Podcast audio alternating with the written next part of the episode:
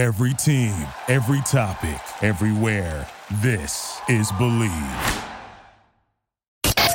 It's time. it's time for the Draft Dudes podcast. What's better than this? Your hosts, the Draft Dudes themselves and co-founders of the Draft Network, Kyle Crabbs and Joe Marino. Guys being dudes on the Draft Dudes podcast. And it starts now. now.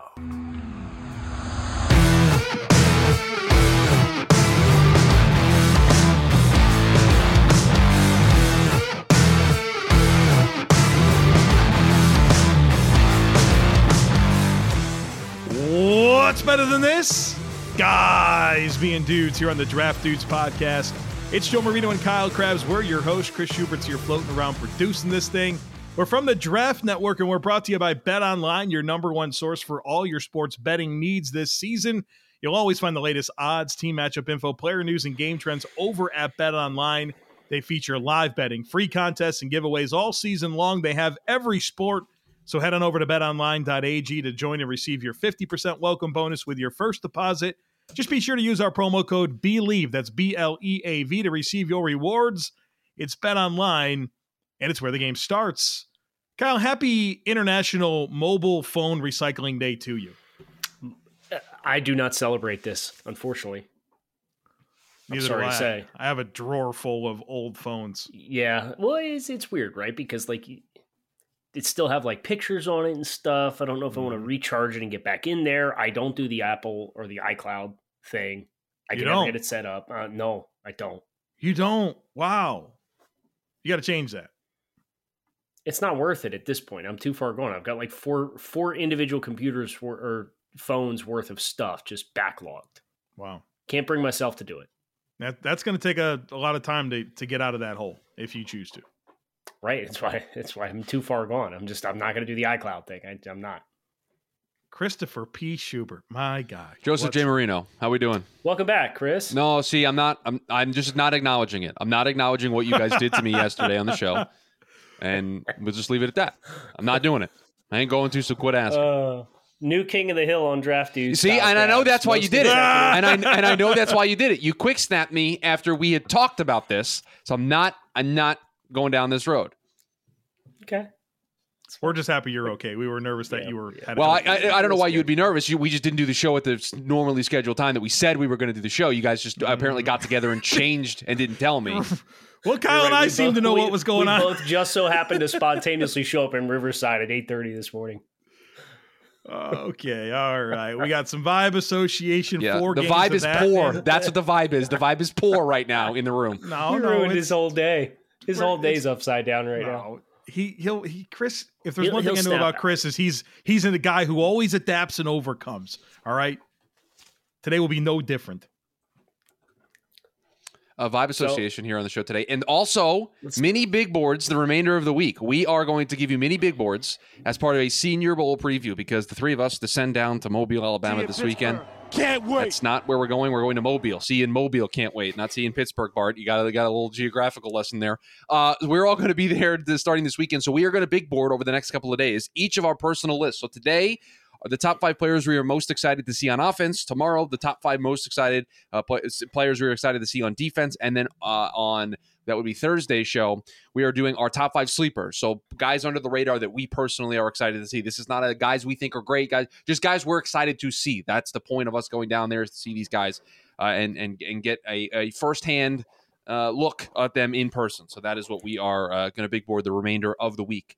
I believe this is where I give you the first game of the week so we can do vibe association since we only have four games. I'm not adequately prepared, but we will start with the Kansas City Chiefs, who defeated the Jacksonville Jaguars. I don't remember the score off the top of my head since the page isn't long. 27, 27, 27 to 20. missed opportunity for Jacksonville here. Um, I, I, think of a couple of moments in this game. Uh, one being the bomb to Christian Kirk uh, from Trevor Lawrence. that yeah, just couldn't bring in that catch. Uh, I know that who was was it Collinsworth?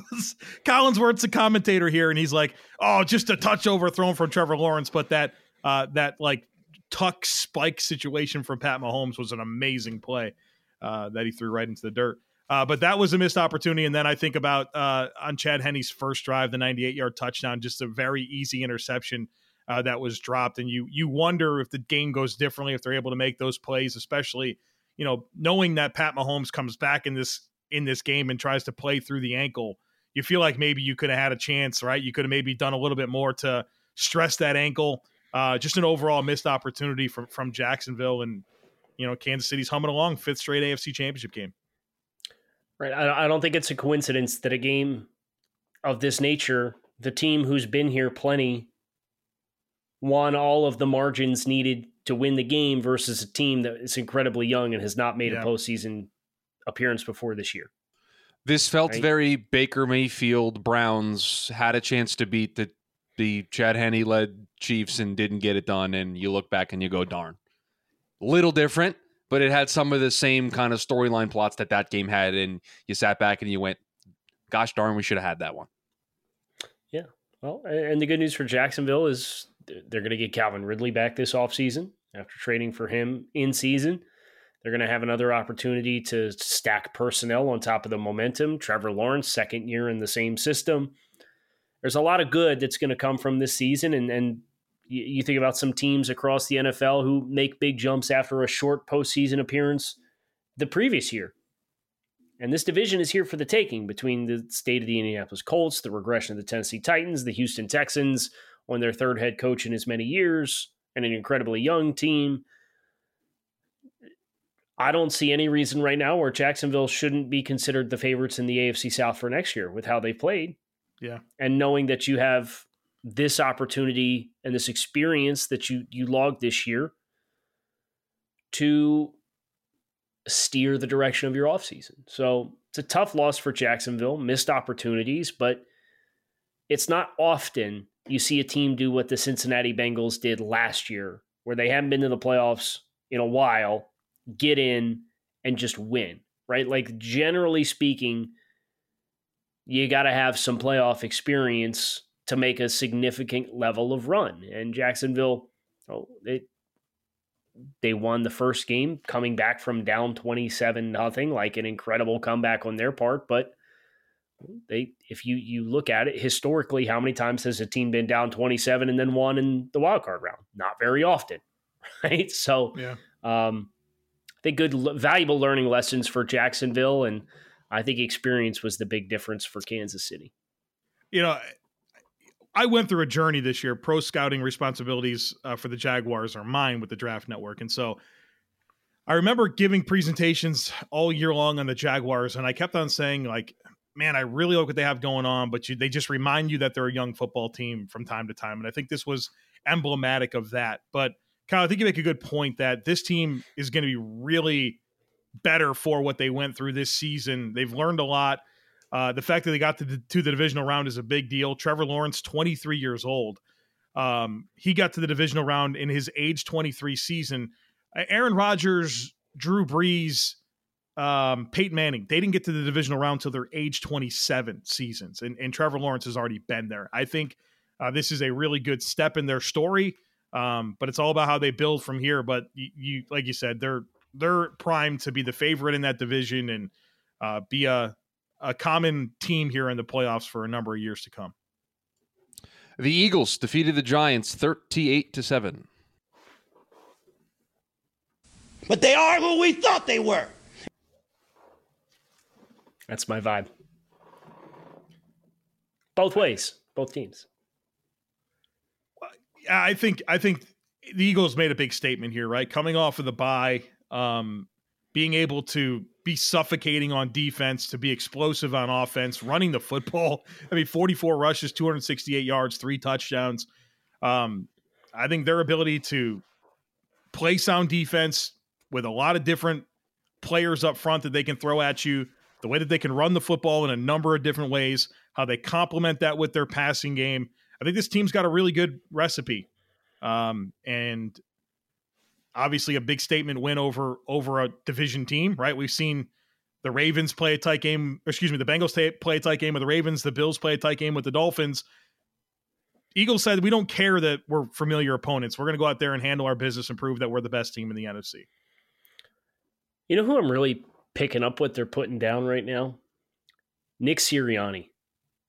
There's people out here that don't that don't seem to like Nick Sirianni for whatever because he got Pizza Hut the week No, of the there's- game or what. They're still what's- trapped in his opening press conference when he was the Philadelphia Eagles coach, and he and he came off like uh, like he didn't know what he was doing, and they've just never let that go away. They've just never been able to recover from that moment, and they've never been able to recognize, man, this guy's very innovative and he's a very good head coach. They have a wrinkle. They have at least one wrinkle every week that is more fun than every other team in the NFL's wrinkle for that week. they went. They went short yardage on a scoring drive against the Giants, and they went unbalanced line and ran zone read away from the unbalanced line because it bumped the backers out. And the bump the backers were out an extra gap. And then they obviously left the end man of line of scrimmage unblocked. And they got a first down, uh, like a, a very easy first down on it. And just like little stuff like that, like if you're paying attention to what they're doing, like I even love what we did to try to line up and go for two to get them to jump off sides because we had timeouts that we were going to take into the half for no reason. So we line up like we're going for for two from the two to try and get you to jump off sides and then take a timeout. And then we kick the extra point because we don't get you to jump off sides versus the win probability of running a two point conversion on the one. Like all that stuff, man. Like they, they're just. I got a lot of respect for what Sirianni, and he's got like that that edge to him, right? Like he he has a little bit of the chip on his shoulder. He's very Philadelphia, so I get why that can be abrasive for people. But I I love the job that he's doing with the Eagles. The Bengals beat the Bills twenty-seven to ten. Big Boyd. That's the vibe. The Bengals big Boyd the Bills. They said, "We are the reigning AFC East, or excuse me, the AFC champions." And they took it personal, man. They came in and and were the more physical team. They had a better game plan. They executed better. They won the line of scrimmage on both sides of the football. And um I mean, in every imaginable way, they were the better football team. And I think from a Bills perspective, that at least as a fan, that makes it easy for me to digest. When you're just not as good as a team that you're playing and you lose by three scores, okay, you're not as good, right? It's that's a lot easier to digest than a, a 13 seconds collapse. But uh, the Bengals came out and made a statement. You know, they've been an edgy team all year. They've had something to prove all year, and they are uh, in really good position to get back to the Super Bowl. And obviously, a big statement with a three score win over the Bills in Buffalo.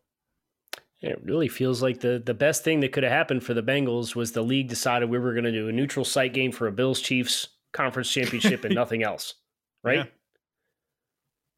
mean, Zac Yeah. Taylor comes out after the game and says, "I feel sorry for everybody that we keep screwing up their plans." like, th- th- it's, He's n- he's not that sorry. they're obs- he's not that. they're sorry. obsessed with it. And like, Mhm. good for you. You found the, the fuel and the chip on your shoulder that you needed to go out and, and execute and play a really good football game.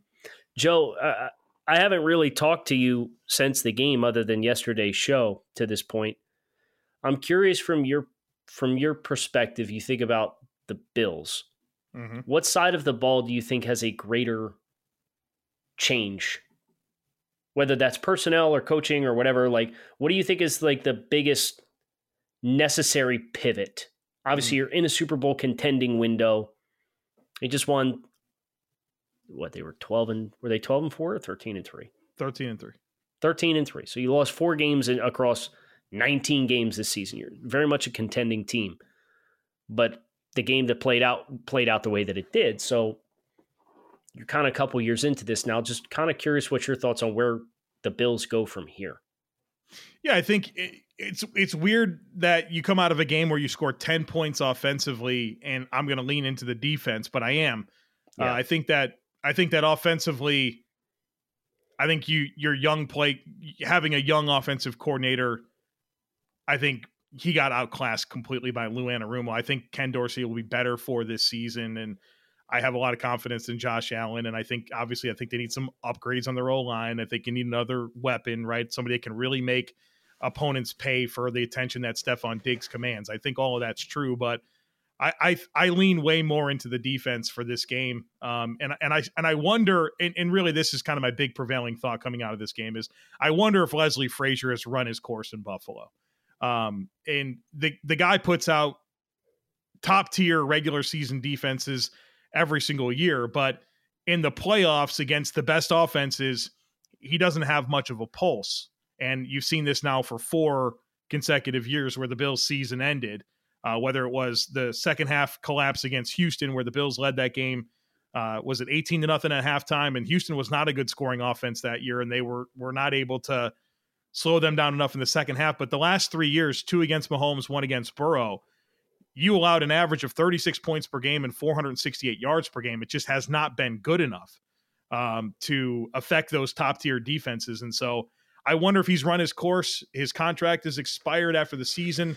I think you you should probably think about letting him walk and lean into some of the younger coaches you have on your staff and a Bobby Babich and a John Butler and and really give this defense a, a, a different a different look in terms of how it's called and how it game plans for these big games because it continues to let you down in the biggest moments of of the year, but is dominant all during the regular season. It's kind of where I tend to agree with you. I think there's personnel upgrades offensively, but so defensively, it's it's a little bit of an aging unit with some of the the key players too. So I think some transition might might be Oh, good for and sure, a, a yeah. different different lens on the same ideology. I, I think might not be a bad thing for Buffalo. for sure. And and you hate you hate not having Von for this game. Daquan Jones was a killer to find out just before the game that he couldn't go. Obviously, Micah Hyde, those players. You'd love to have them, but I don't know. I don't know if I don't know if they had the right stuff anyways. You know, you're watching you're watching Ja'Marr Chase run free in the middle of the field while two two players buzz down on Mitchell Wilcox in the flat. Like you you just didn't have it. You didn't have the Yeah. right stuff. I thought Trey, Tre White was had a tough go in this game too. Oh, he didn't want to. He didn't want to play physical with Chase. No, he didn't want to play physical with Chase. No way. Do you ever get the sense that he was back, or do you think like there's going to be an extra bounce in him next year? Because obviously, I thought he had moments He had a long year. road back, and Yeah. Took him 12 months to come back from the ACL tear. I know that there was some mental hurdles that he had to clear to get back on the field. Um, I think he'll obviously be better next year. And I thought at times this year he he, he looked like Tre White, but uh, not against the Bengals. And you know there was a some other times this year where you felt like he wasn't himself, but there was other times that you did, and I, I guess that's somewhat to be expected when you come in that late in the season. right? You know, you're not calloused up. You hadn't played ball in a long time. Um, so should be some d- different stuff around him next year. I'm thinking. the last game for Vibe Association. I feel like we might be on this one for a little bit. The 49ers beat the Cowboys 19 to 12. Mid. Mid is my Vibe Association. wow, mid Dak, mid you're mid. Stop. I want I want no more. No mas. I don't want to hear a word about how Dak Prescott is a top 10, top 12 quarterback. I'm done. Get out Are of You're with gonna that do talk. the Skip Bayless and walk into your yellow kitchen Get and out of here. try to make out with your jersey before you angrily ball it up as if it were No. like a raccoon and then throw it in the trash can? No.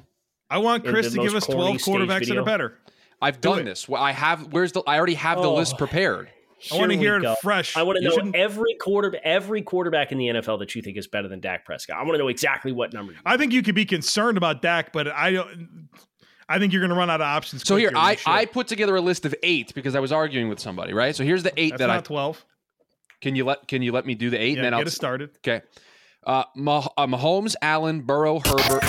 Draft dudes do math. Mahomes, Allen, Not- Burrow, Herbert, Brady, Rodgers, Lawrence, Derek Carr. Those eight in that order. Okay, I was having a Derek Okay, Carr so there- argument with there's eight. somebody. Okay, There's a. I did mention Kirk Cousins, who I would take over Dak Prescott. Did okay, mention I'm Ja- going to count him on a separate hand because I, I don't agree with you, but that's fine. Didn't mention Jared Goff, who I'd rather have over Dak Prescott. Didn't mention Jalen Hurts, who I'd rather have over Dak Prescott. I think Hurts has an interesting argument right now. I didn't mention Daniel Jones, who I would take over Dak Prescott. I got to 12 right there, and I, I haven't even explored uh, uh, most Lamar Jackson. It's a thir- I'm at 13 already, Joe.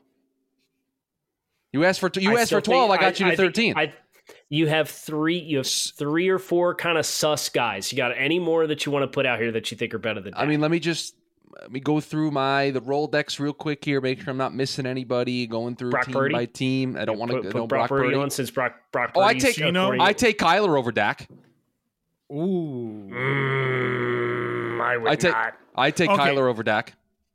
I think it's fair to say that Dak Prescott's not an upper echelon NFL starting quarterback. And that's the point I'm making, Joe. That's that is the that is what I'm coming to But the table. there's like four of them. right. Yeah, but I don't even think he's a tier two. Like we, we and we've done the tiers on this. Yeah. Like Dak constantly like they lost that game because Dak didn't play well. If they got Brock Purdy level quarterback play, they win the game. Then You you, don't need think to it had- call. I the- you need to call the game for a Brock Purdy level performance. Uh, they couldn't mean, run the San ball Francisco either. just fe- feasts everything across the middle of the field and they run the ball, right? Right, but this is not a one year thing with Dak. We've been doing this forever. Yeah. The I'll, I'll say this: the what was it? The second interception, the one that came in the red zone, looked like he wanted to sit him down, right? Or is it vice versa? With the first one, it just I don't know what he was looking at. Same. Looked like the second one, the ball was a little was it a little in front of him or a little behind him? I don't remember exactly whether. And then it ricocheted up. I think it was a little out in front of him. And the receiver kind of geared down like he was going to sit down. I think it was a miscommunication on a sight adjust. That's tough. It's tough way to make a living. And, and so is we need to find more ways. And obviously, CeeDee Lamb had a lot of production, and then Tony Pollard gets hurt. It really exacerbates your ability offensively with, with the skill players. I think there's plenty of blame to go around. I do think the turnovers are a tough look for Dak. We we need to get better You out of the gotta quarterback position and the coaching position. We have to get better out of those two spots. We cannot be this disastrous at clock management. We just can't. It's two straight two straight years. The, the the Cowboy season ends in the same way: poor clock management and a weird bad a weird play to end the game.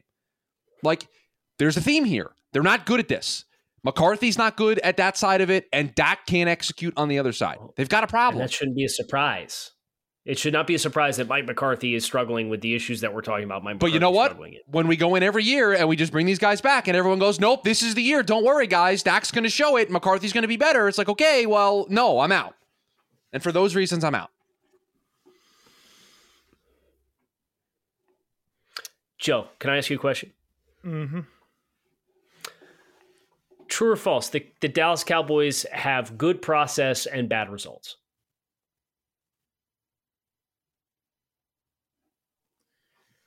Um, whew.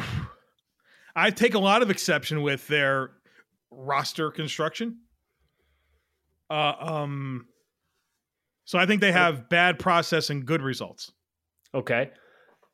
Can I expand that to the rest of the losing teams in the divisional round? Sure.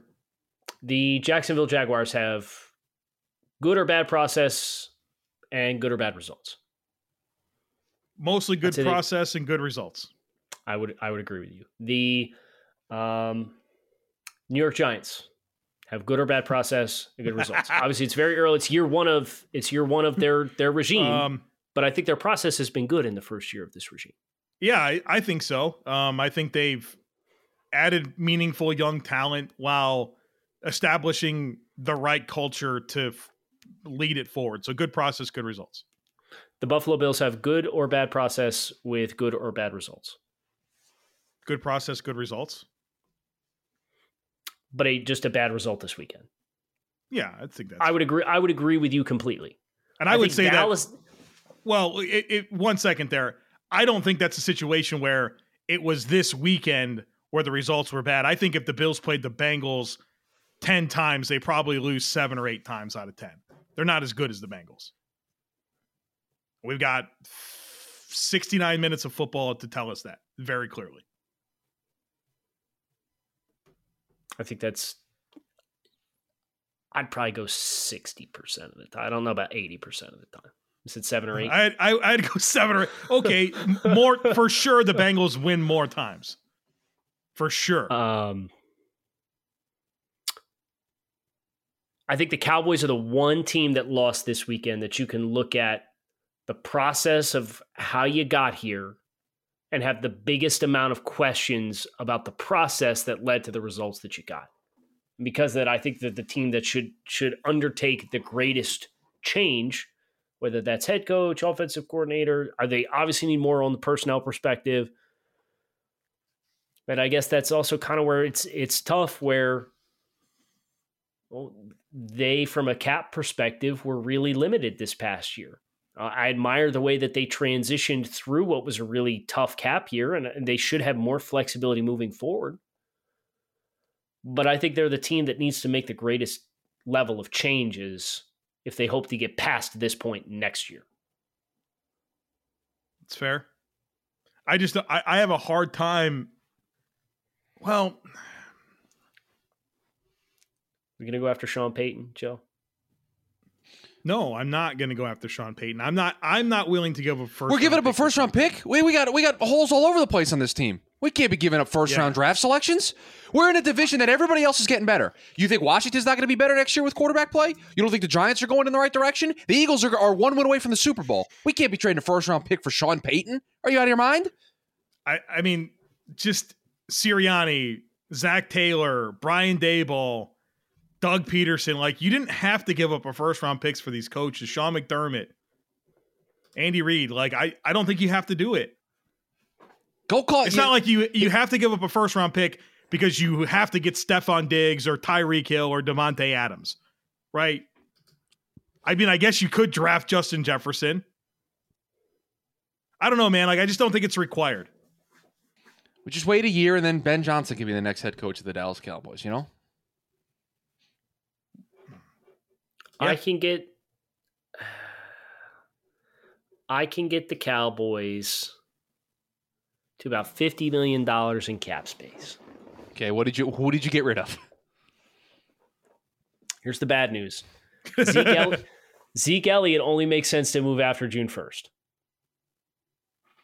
So that money's not going to be immediately accessible to you. You can restructure Zack Martin, Demarcus Lawrence, and Dak Prescott and get about $27 million in cap space.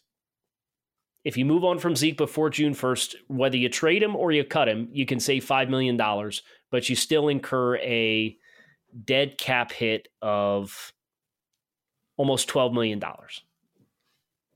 which is not great. Tyron Smith is a viable move on from candidate if you deem that is appropriate. I don't know that I do. Obviously, durability versus price and a $17.5 million cap hit next year is something to at least ask some questions about.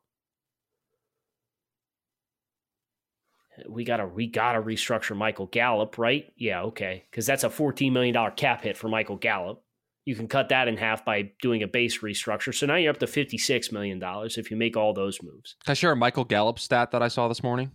Sure. Michael Gallup had more games with zero yards than he had 50 yard games. Oh, no. Say that again. Michael Gallup had more games with zero yards than he had 50 yard games. Yikes. And you telling me we don't have a problem on offense? Should have kept Amari Cooper, man. Oh, imagine, imagine, tra- imagine trading a good wide receiver for a fifth for a fifth round pick. pick. Five. Imagine when he had the a, a, a contract that was perfectly it, like it was set it, up to manipulate, was, move around. No, no, no, it, Joe, it was perfect. It had no guaranteed money, and after right. if after any of the years, if he was bad, you just washed your hands of it and you said goodbye. I'm already go someplace else. Unbelievable. No, but we had to trade him. Couldn't couldn't keep him. Had to get rid so of him. That's a misstep. Here's what here's what the Cowboys could, very easily could have done. That was three years, sixty million dollars, right? Yes, that's what it, it was. was. Three $20 million base salaries with no was, guaranteed money. Yes, it was $20 million every year of the deal. So you convert the money into a signing bonus, right? So you take $19 million, right? Convert it into a signing bonus. You give it to them up front.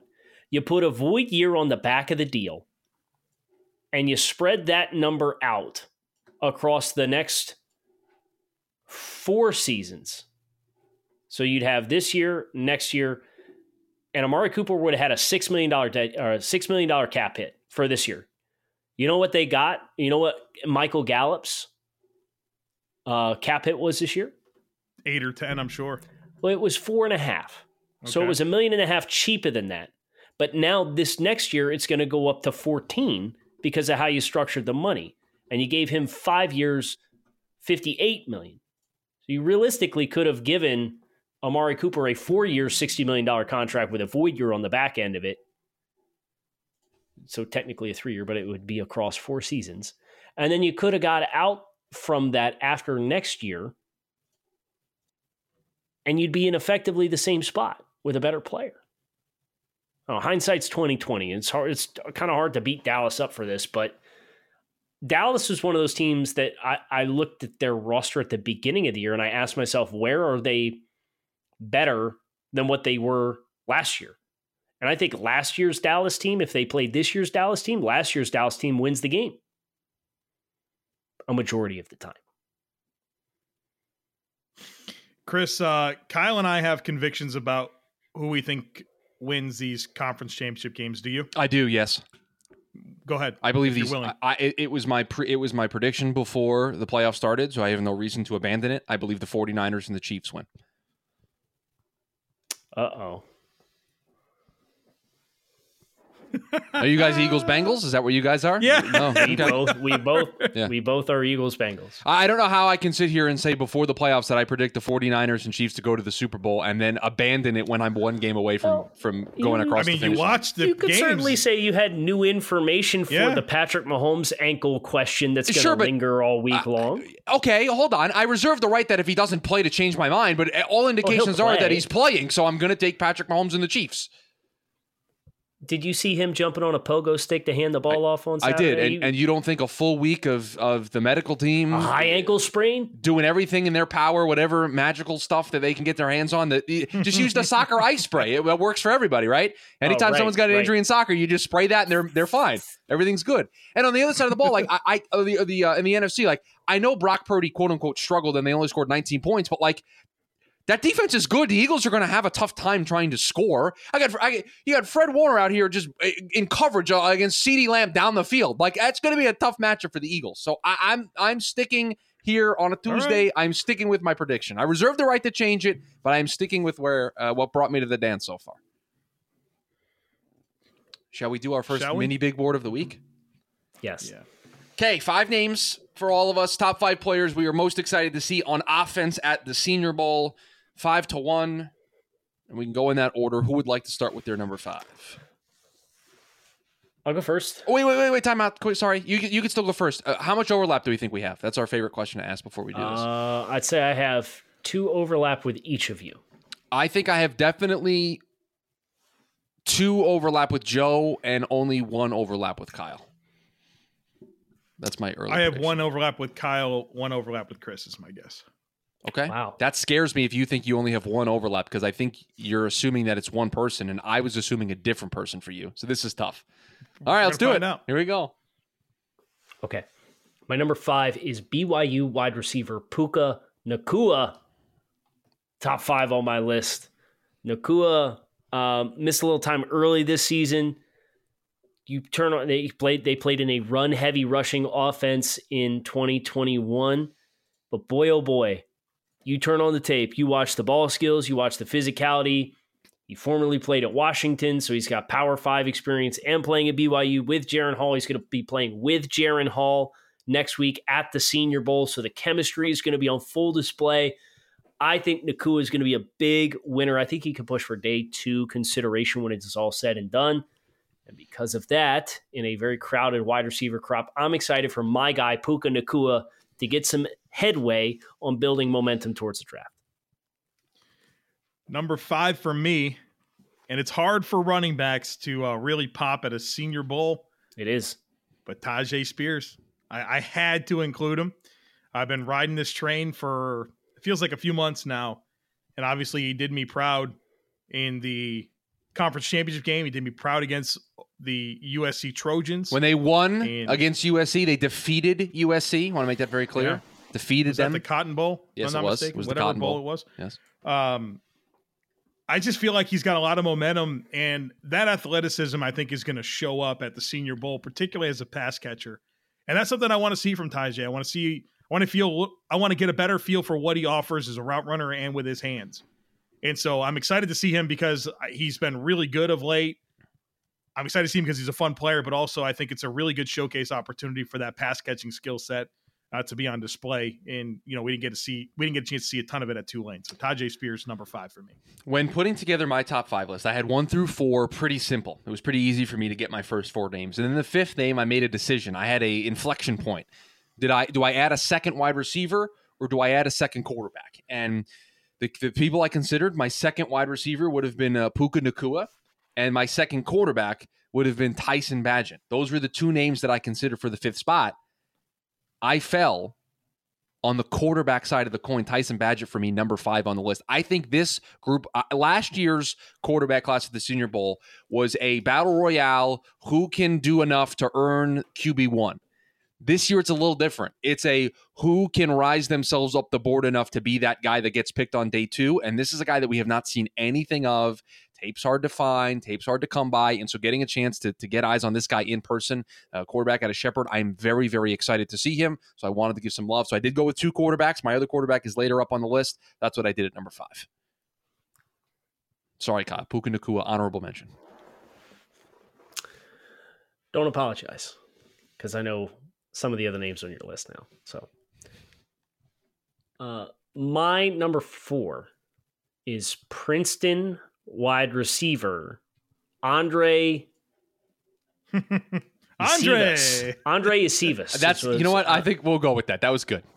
It's it's phonetically how I'm gonna roll with it. Um, big time track background, uh, like and championship caliber track athlete not just in the Ivy League either. Uh, six foot two, good speed in the open field.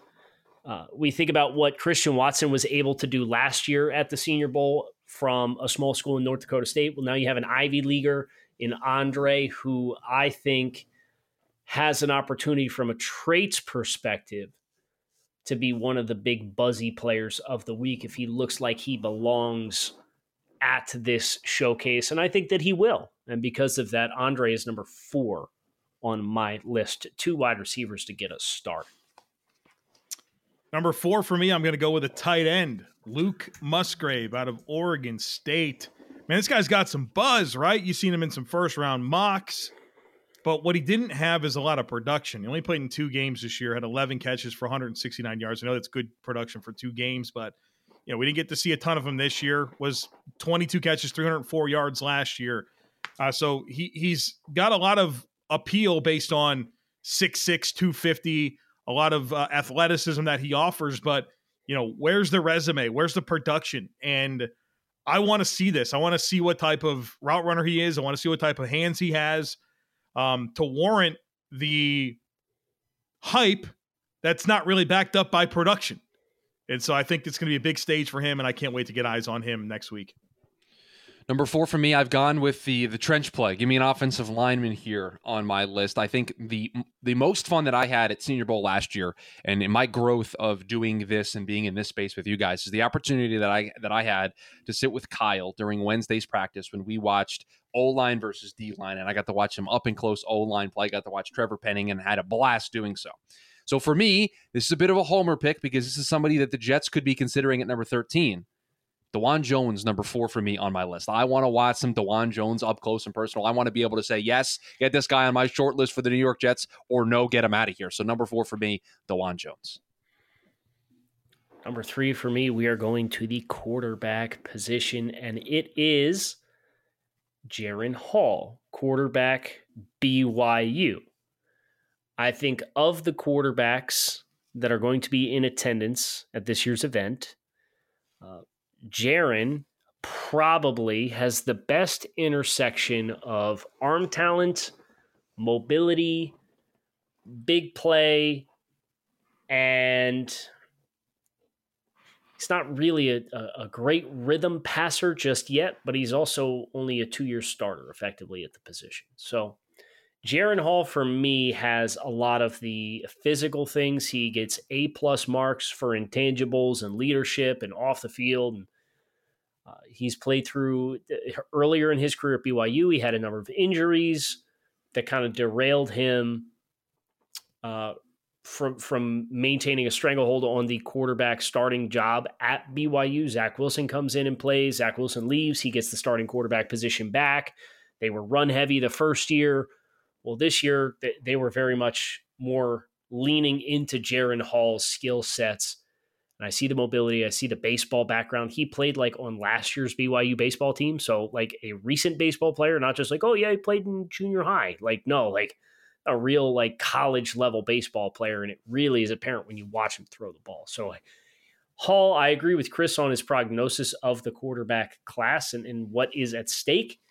I think Hall is the one that can move the needle the most, even if he might not be the quarterback I'm most excited to watch.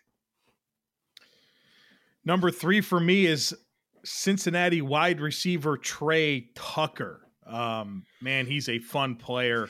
He's not big. He's 5'8, 175 pounds.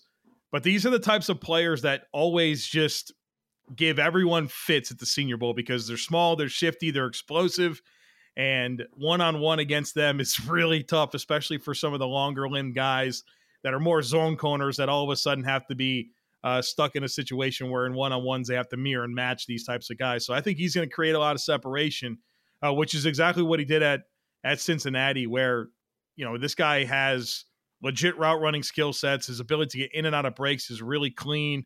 He's rapid. He's sudden. He's got vertical ability to accelerate and get behind the secondary, good ball skills, confident hands for a smaller receiver. Uh, also offers some value as a kick returner. So um, he's just another one of those day two shifty slot receivers that I think can can find production, and I think he'll really separate himself uh, with a good week in Mobile. Um, man, he's fun. Small, but he's fun. Number three for me, I am ready to get hurt once again. BYU quarterback Jaren Hall, number three on the list for me. Go, I am Chris. opening myself up to fall in love with another BYU quarterback because it worked so well for me the last time. All of the things Kyle said are the things that I am excited to see. And again, there is an opportunity here for one of these quarterbacks to stake their claim that they should be the guy drafted on top of day two and be that heir apparent to somebody and and be that Russell Wilson, Dak Prescott, Jalen Hurts type guy not drafted on day one that goes to a situation not asked to start right away but can develop into a starter and get that opportunity pretty quickly into their career. So I am very excited to see Jaren Hall in person because I've watched a little tape. I know what my friend Kyle has said. I- am ready to be heard again by a BYU quarterback. So Jaren Hall for me, number three interesting of you to reference Dak Prescott as a case study of a, a positive pathway to becoming a starting quarterback. Dak Prescott made a lot of money, and I'm here to tell you, if Jaren Hall uh, follows the Dak Prescott career, I think he's gonna be pretty happy with himself. So, well played. Okay, number two for me, Cody Mauch, offensive lineman, North Dakota State. We sat in on a, a call at the end of last week to kind of go over some of the Senior Bowl players, and there were few players that got a stronger endorsement of excitement for what the next week is going to hold than Cody Mauch, who is, for some people, a tackle, for some people, a guard, uh, but is absolutely a road grader, physical.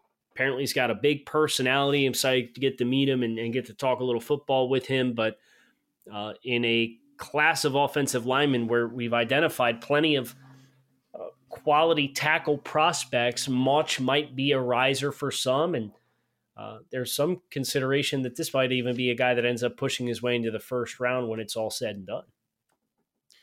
Kyle, my number two player, Cody Mauch, offensive lineman, North Dakota State. Yeah, I'm excited to see him, man. Um, I did his, uh, I think I did his write up early in the season when he got some buzz. And I really enjoyed what I saw. Um, converted tight end, really, really athletic, uh, experienced starter. You can see that he's got a lot of technique and range, which you know was a big reason why he was so effective at at North Dakota State. But you know, I think he's got a good amount of power. I like I like the tenacity that he plays with. And um, I think he has a chance to be that guy. You know, like there's been, like you said, the Cole Strange, there's been the Quinn Meinerz uh, type hype that has come out of the uh, the week, and obviously Cody, you know, he's got the the long red hair, the big old beard, you know, corn fed boy.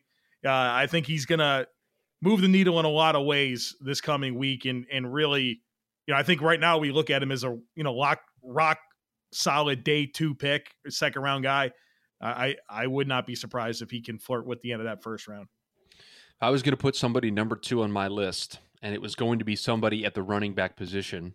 Why would I not follow in the footsteps of my friend Joseph J. Marino, who has told me you need to get your eyes on. You need to watch Tyjae Spears. So you know what, Joseph? That's exactly what we're doing. We're putting him number two on the list because I watched this kid play against USC. I've heard the glowing review. You of all people giving a glowing over the top review about a running back. You write that person's name down and you say, I gotta watch this guy. So you know what? Yeah, there's gonna be some time spent where I'm just gonna slip away and I'm gonna watch Tyjae Spears doing some stuff with the running back group. Number two for me, Tyjae Spears.